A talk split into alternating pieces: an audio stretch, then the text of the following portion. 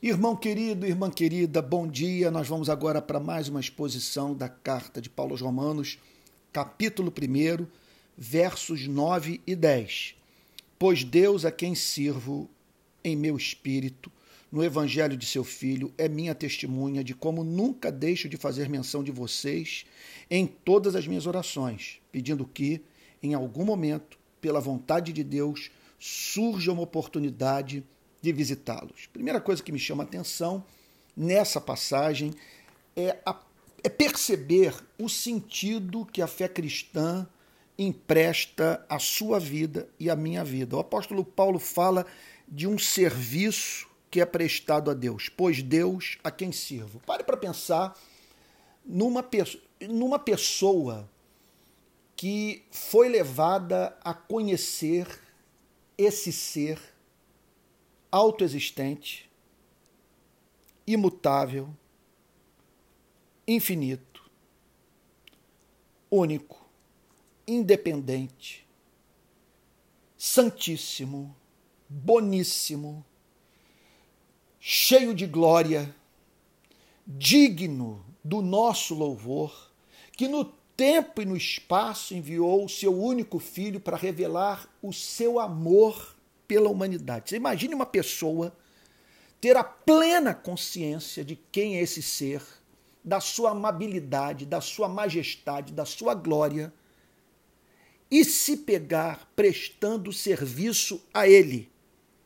É algo de tirar o fôlego. E o apóstolo Paulo fala nessa passagem, portanto, que a sua vida consistia nesse serviço que é prestado a Deus.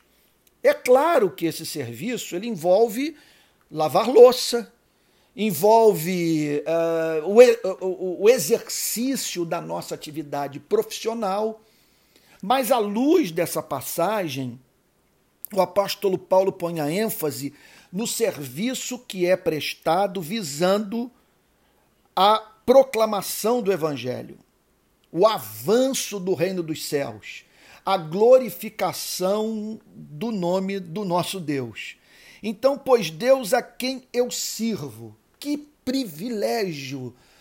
Portanto, é, depois do perdão de pecados, após termos nos tornado habitação do Espírito Santo, tomarmos consciência de que Deus nos deu um dom que nos habilita a servi-lo. Ou seja, fazermos aquilo que ele anela que seja levado a cabo pela sua igreja nesse planeta. Que sentido essa passagem empresta aos mais diferentes ministérios que, que cooperam das mais diferentes formas para a edificação da igreja, para a proclamação do evangelho, para a revelação da beleza do Criador. Pois Deus, a quem sirvo em meu espírito.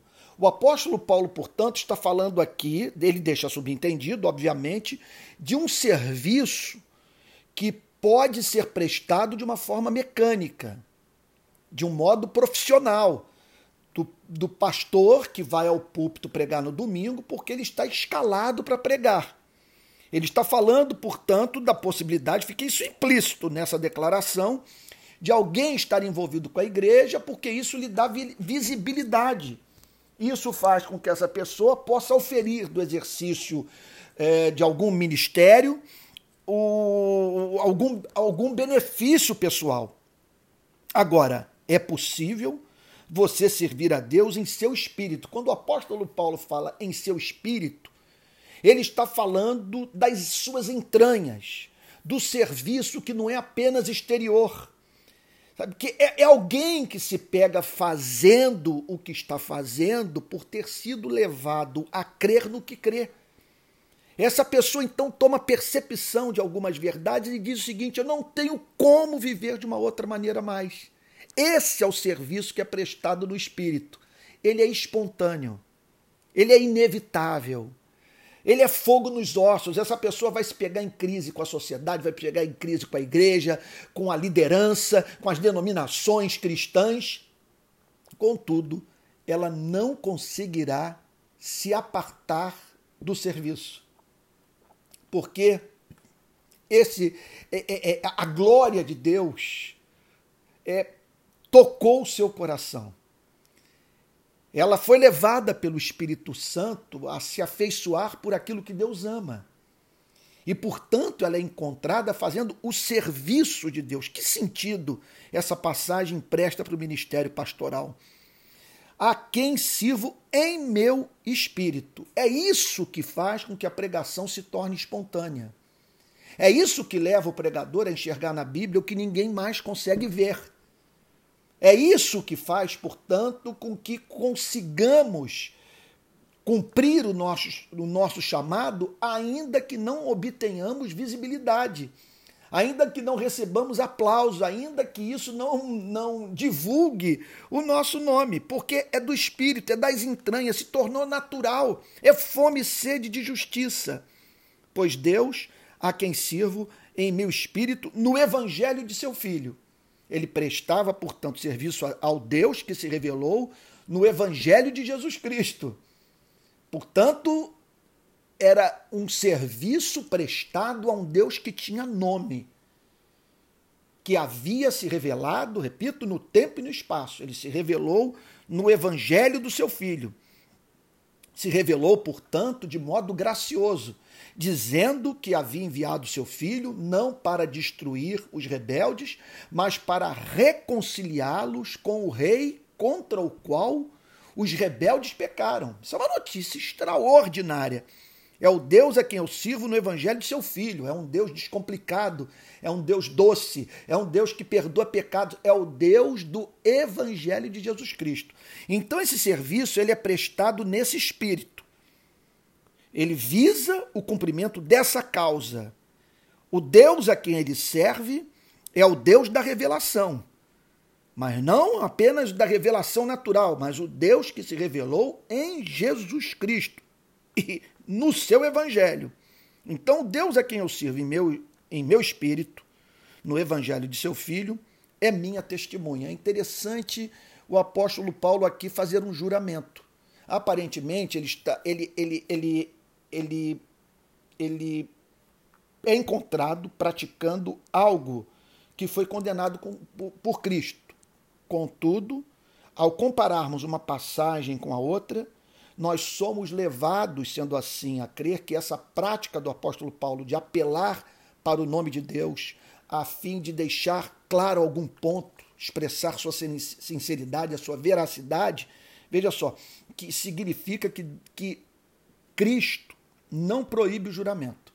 O que ele proíbe é a trivialização do juramento. Você jurar, jurar por tolice e cometer o crime de perjúrio, que é você usar o nome de Deus em vão num juramento, apelando para o nome de Deus enquanto você mente.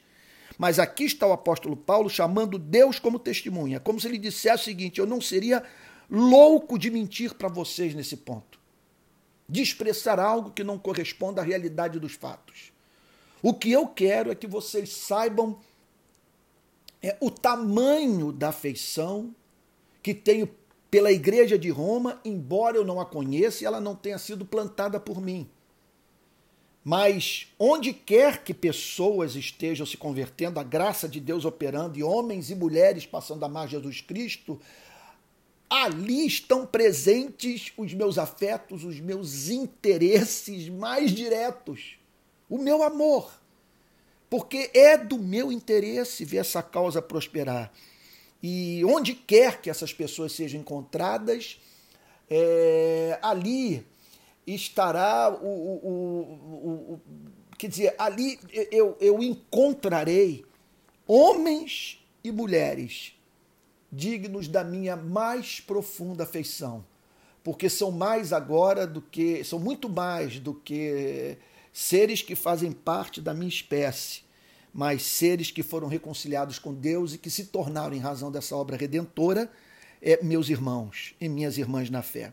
Então Deus é minha testemunha. Ele chama Deus como testemunha, ele apela para o temor de Deus que regia as suas ações, esse, esse serviço prestado em espírito, para dizer o seguinte: eu chamo ele como testemunha e não seria louco de, de me expor ao seu, ao seu, ao seu juízo, apelando para o seu nome, embora esteja mentindo para vocês. Não seria louco de fazer uma coisa como essa, pois Deus é minha testemunha de como nunca deixo de fazer menção de vocês em todas as minhas orações.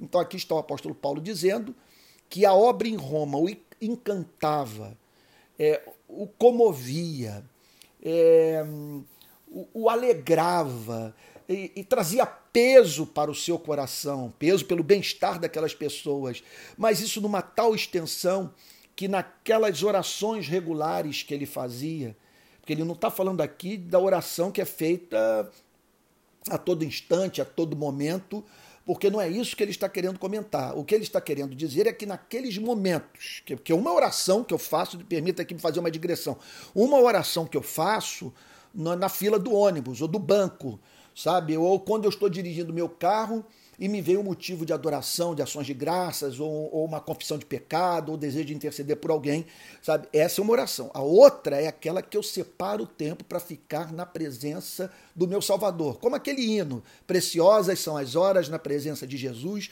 comunhão deliciosa da minha alma com a luz. Então, nesses momentos em que ele estava em comunhão deliciosa com a luz, para é, ter mais tempo na presença de Deus, ele diz, era invariável que nessas ocasiões, ele, ele apresentasse a Deus súplica fervorosa pelo bem-estar da igreja em Roma, porque ele não subestimava as ações do inimigo e o que uma igreja no capital, na capital do Império Romano poderia representar, ou representava de fato, para os propósitos do reino de Deus no mundo antigo.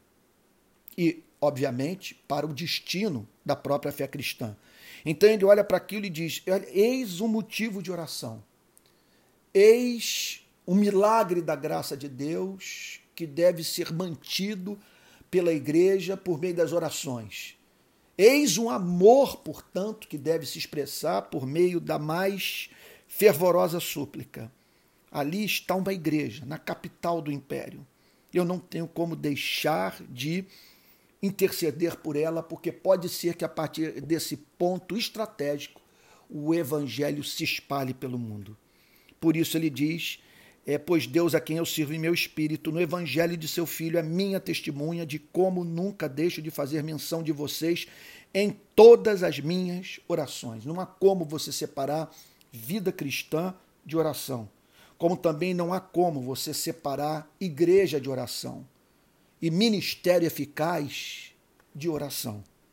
Em todas as minhas orações, porque ele sabia que o avanço do reino dos céus nesse mundo caído não depende exclusivamente do trabalho humano, mas sim desse trabalho humano que vem acompanhado do concurso da graça de Deus, da eficácia do Espírito Santo e, e, e operação graciosa, essa que era levada a cabo por meio ou em resposta à súplica é, do povo de Deus.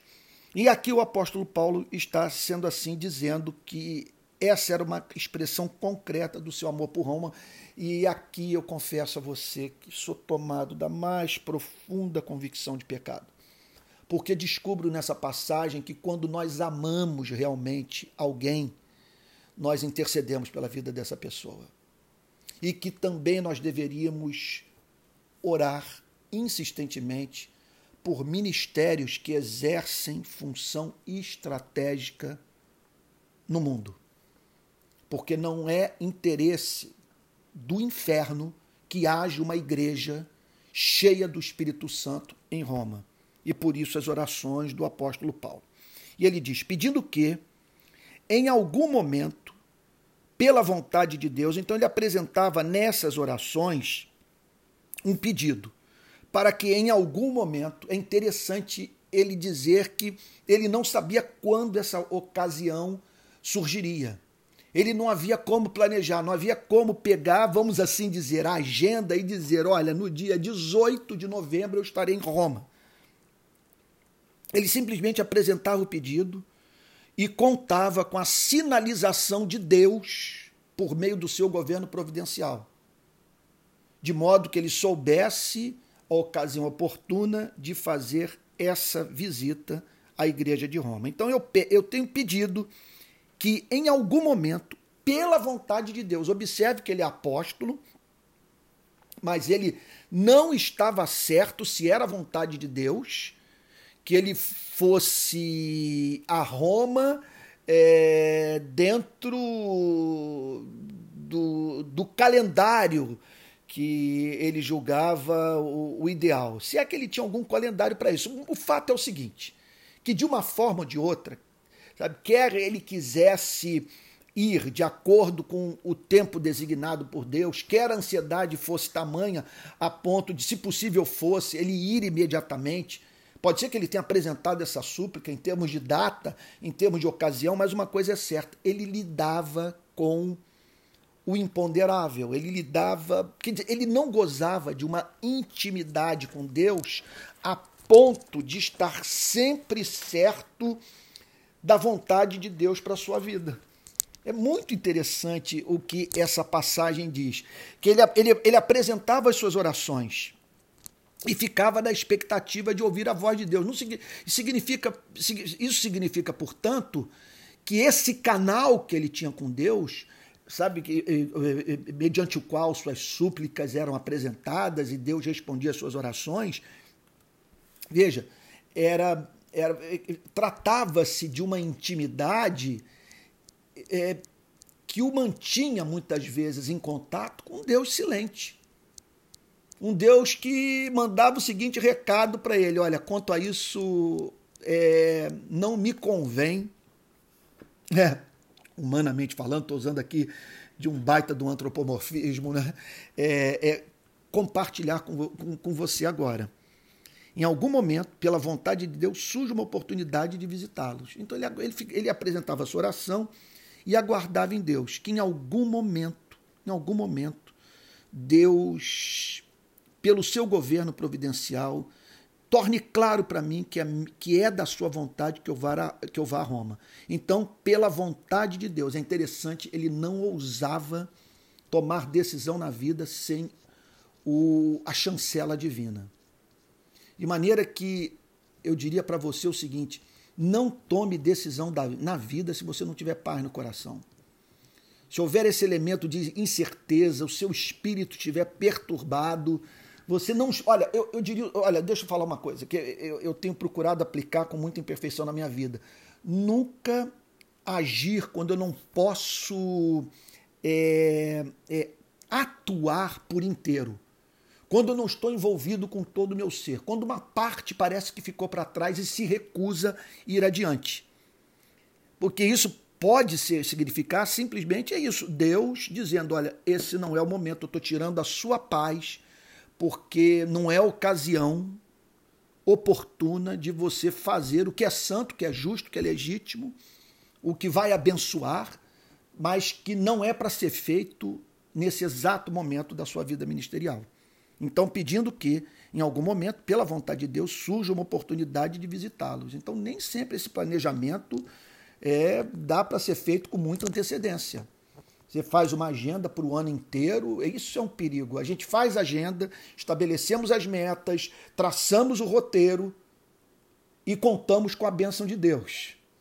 Quando, na verdade, nós deveríamos consultar a Deus, ouvir sua voz, e aí sim, estabelecer as metas, o cronograma e ir adiante contando com a bênção do Deus que de antemão quer, quer abençoar aquilo que ele nos moveu a fazer. Então, em, aqui, é, em todas as minhas orações, pedindo que em algum momento, pela vontade de Deus, surja uma oportunidade de visitá-los. Eu vou parar por aqui, porque já está dando quase vinte minutos de exposição. Eu vou analisar é, ainda hoje, o, o, o, ou melhor, não, já estamos terminando, já estamos terminando, já, eu já fiz, já fiz análise do verso nove e nós agora estamos no, no verso dez. É isso aí. Bom, vou parar por aqui. Um forte abraço para você e até amanhã para a exposição do verso onze de Romanos um. Deus te guarde, querido, fica com Jesus.